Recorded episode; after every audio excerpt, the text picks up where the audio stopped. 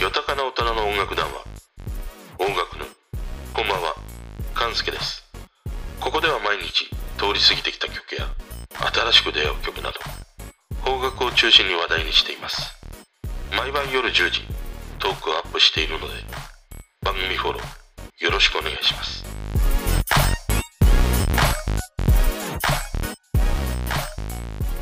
今日は宇多田ヒカルと椎名林檎が歌う2時間だけのバカンスですね。朝目が覚めると、突然今日はね、この曲が頭の中に流れてきて、この2時間だけのバカンスっていうね、このフレーズが流れてきて、いや、今日はこの曲だなと。よくね、なんかこう朝起きて、突然頭の中に流れてくるメロディーとかね、フレーズがよくあるんだよね。ただなんか、まあ夢の中の続きなのか、なんか起きてんだけどもね、まだなんか、そんな風にね、夢見心地みたいなことだったりすると、いやもうなんかボケてきたんかなとか思ったりはしますね。で、まあ今日もね、本題に入る前に横道にそれていくんだけど、今日は日曜日だから山下達郎のね、サンデーソングブックの日で、今日も聞いてたんだけど、今日の回もすごく良かったですね。あの、今日の回はフィル・スペクターが亡くなって、オール・オブ・サウンド特集だったりしたんだけど、あの、最近の山下達郎のラジオはさ、このコロナになってから、リクエストとか質問はがきだけではなくてメールでも受け付けるようになって、その若い人からの質問とかリクエストが増えてきたんだよね。だからね、ものすごくなんかそれを彼自身も喜んでいるかのようで、割とこう人間味あふれる感じがするなという。で、今日も冒頭にね、新しくその iPad 買い替えて、それをなんか防水のビニール袋に入れてさ、風呂に入りながらね、その漫画を長読みするのが楽しみなんですとか話してて、いや、何の漫画読むのかなとか、それがすごく興味があったね。俺の印象だとなんかブラックジャックとかなのかなと思ったりしたね。で、まあ今日はね、オープニングからもう俺が大好きな、あの、彼のアルバムのね、ビッグウェーブに収録されている悲しみのジョディから始まって、2曲目にさ、もうすっかり忘れていたアラン・パーソンプロジェクトの Don't Answer Me とか流れてきて、もうすげえ懐かしいなと思って、よく聴いてた曲だったから、で、この曲もそのフィル・スペクターのね、影響を受けた曲なんだということを知ってね、なんか、まあ、ためになりましたね。で、俺はね、今日この彼のラジオを聴いていて、いや、ほんとそうだなと思うことがあってね、リスナーさんからのね、質問に答えていたんだけど、そのロックンロールとかヒップホップ、リズムブルースみたいなね、そういうそのカテゴライズの名称っていうのは、まあ、便宜的なものであると。なんかそこに深くこう、とらわれずに、要はその自分が聞いて、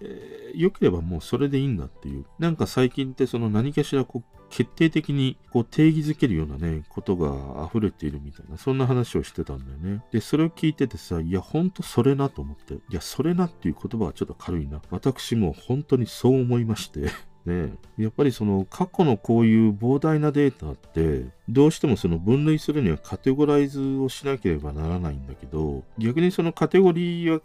けしたがために、その隣にあるね、カテゴリーの曲を聴かないとはね、なんか拒否するっていうのはさ、いや、もったいないなっって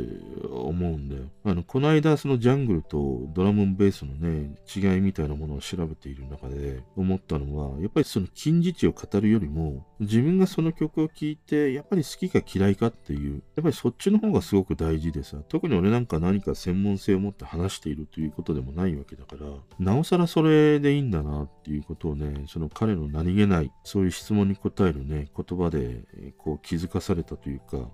改めて思ったというね、ことがありましたね。でね、今日の本題です。この2時間だけのバカンス。この曲は2016年に宇多田ヒカルと椎名林檎が、まあ、コラボで歌う曲なんだけど、この曲は同年にリリースされたファントームというアルバムに収録されている一曲なんだよ。でね、このファントームというアルバムは、宇多田ヒカルにとってはものすごく、まあ、様々なね、思いを込めたアルバムなんだよね。彼女は2010年に人間活動宣言をしてね、まあ休養に入るんだけど、それから6年後のこの2016年にね、復活する間に、まあ、大きな出来事があったんだよね。一つは2013年に母親である藤恵子が亡くなり、2015年には宇多田ヒカルの第一子が生まれるというね、大きな悲しみもあり、大きな喜びもあったというこの6年間だったんだよ。で、それが明けてのこのアルバムだから、このアルバムというのは、その母親の藤恵子に捧げたアルバムとして、まあ、作られてたりもしてるんだよね。で、その中にね、収録されているこの2時間だけのバカンスなわけだから、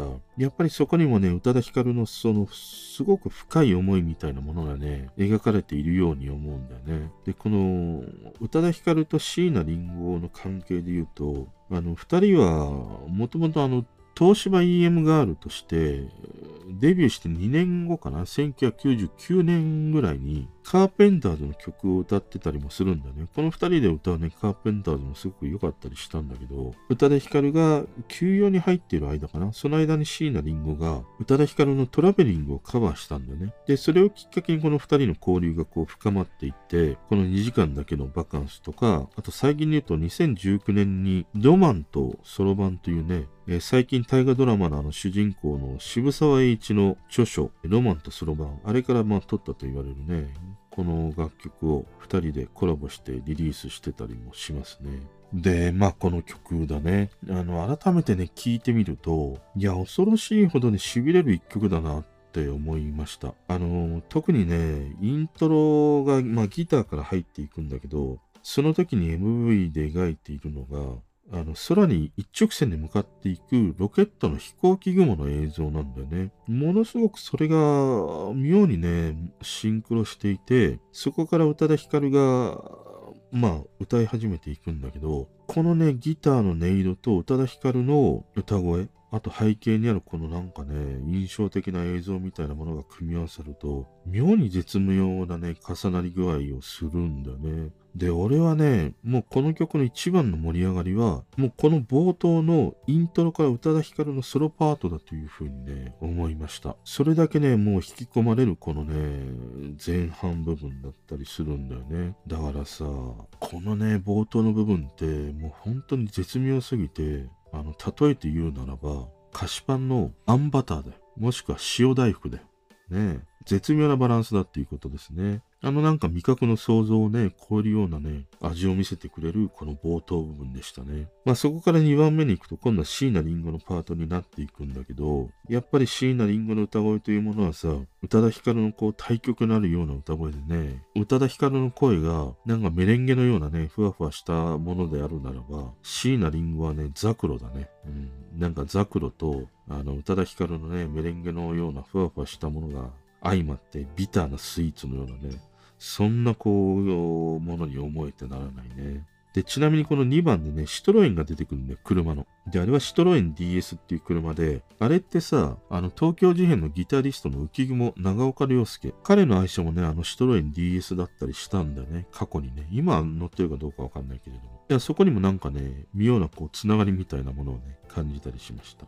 でね、まあ、この大事な歌詞だね。何を歌っているのかっていう、その何も考えずに、パッとこう聞いてしまうと、まあ不倫の曲にも聞こえてくるんだよね。その2時間っていうワードとかさ、なんか2時間ってね、あのラボの2時間休憩みたいなね、ことを思い出させたりもするからね。でもね、よく聞けば聞くほど、そうではないなっていう。で、この曲がリリースされた時って、虹バカっていう風に言われて話題になってたんだよ。その30代の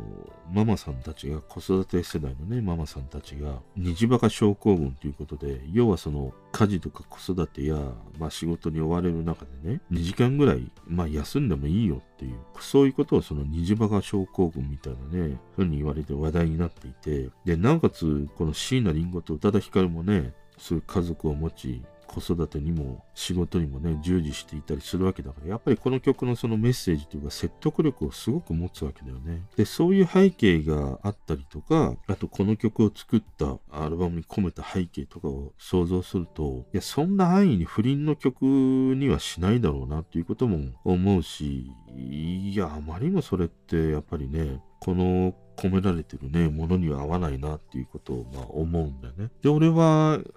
まあ何回か聞いて思ったのはね、その、ここに描かれている二人というのは、男と女だということだけではなくて、まあ女同士とか男同士とかね、要はその仲のいい二人の共犯を歌うような歌だなと思って。この共犯ってもうあれだよ、あの、尾崎豊のさ、盗んだバイクで走り出すだよ。もう二血して走り出して、お前後ろに乗ったんだからもうお前も共犯だみたいなさ。もうそういうことで一緒で、その共犯っていう密かな楽しみの時間を、なんかバカンスっていうね、言葉でオブラートに包んだというのかな。そんな感じに聞こえましたね。で、不倫っていうのはね、やっぱり聞けば聞くほど、俺はあまり、それには重なってこなかったかな。なおかつこの2時間だけのバカンスっていうタイトルが表すように、不倫とバカンスって、やっぱりシンクロしないからね。なんか不倫の時間って休養とかっていうよりは、もっとね、ドキドキするとかさ、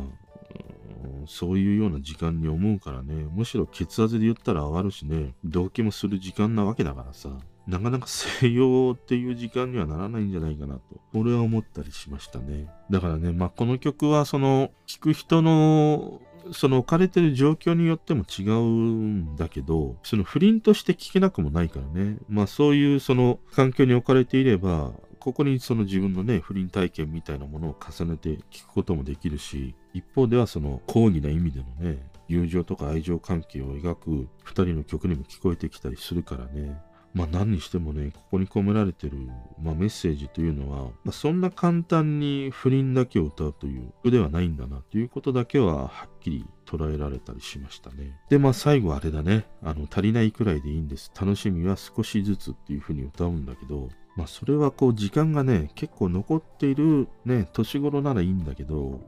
もうだんだんだんだんこう残り時間もなくなってくるね、その年頃になってくると、いや足りないぐらいじゃやっぱりね、満足できないね。もう毎回ね、満たされるまでがいいからね。そんなことを思ったりしました、今日はね。まあ今日はね、突然こう朝降ってきたこの2時間だけのバカンスについての話をしてみました。それでは。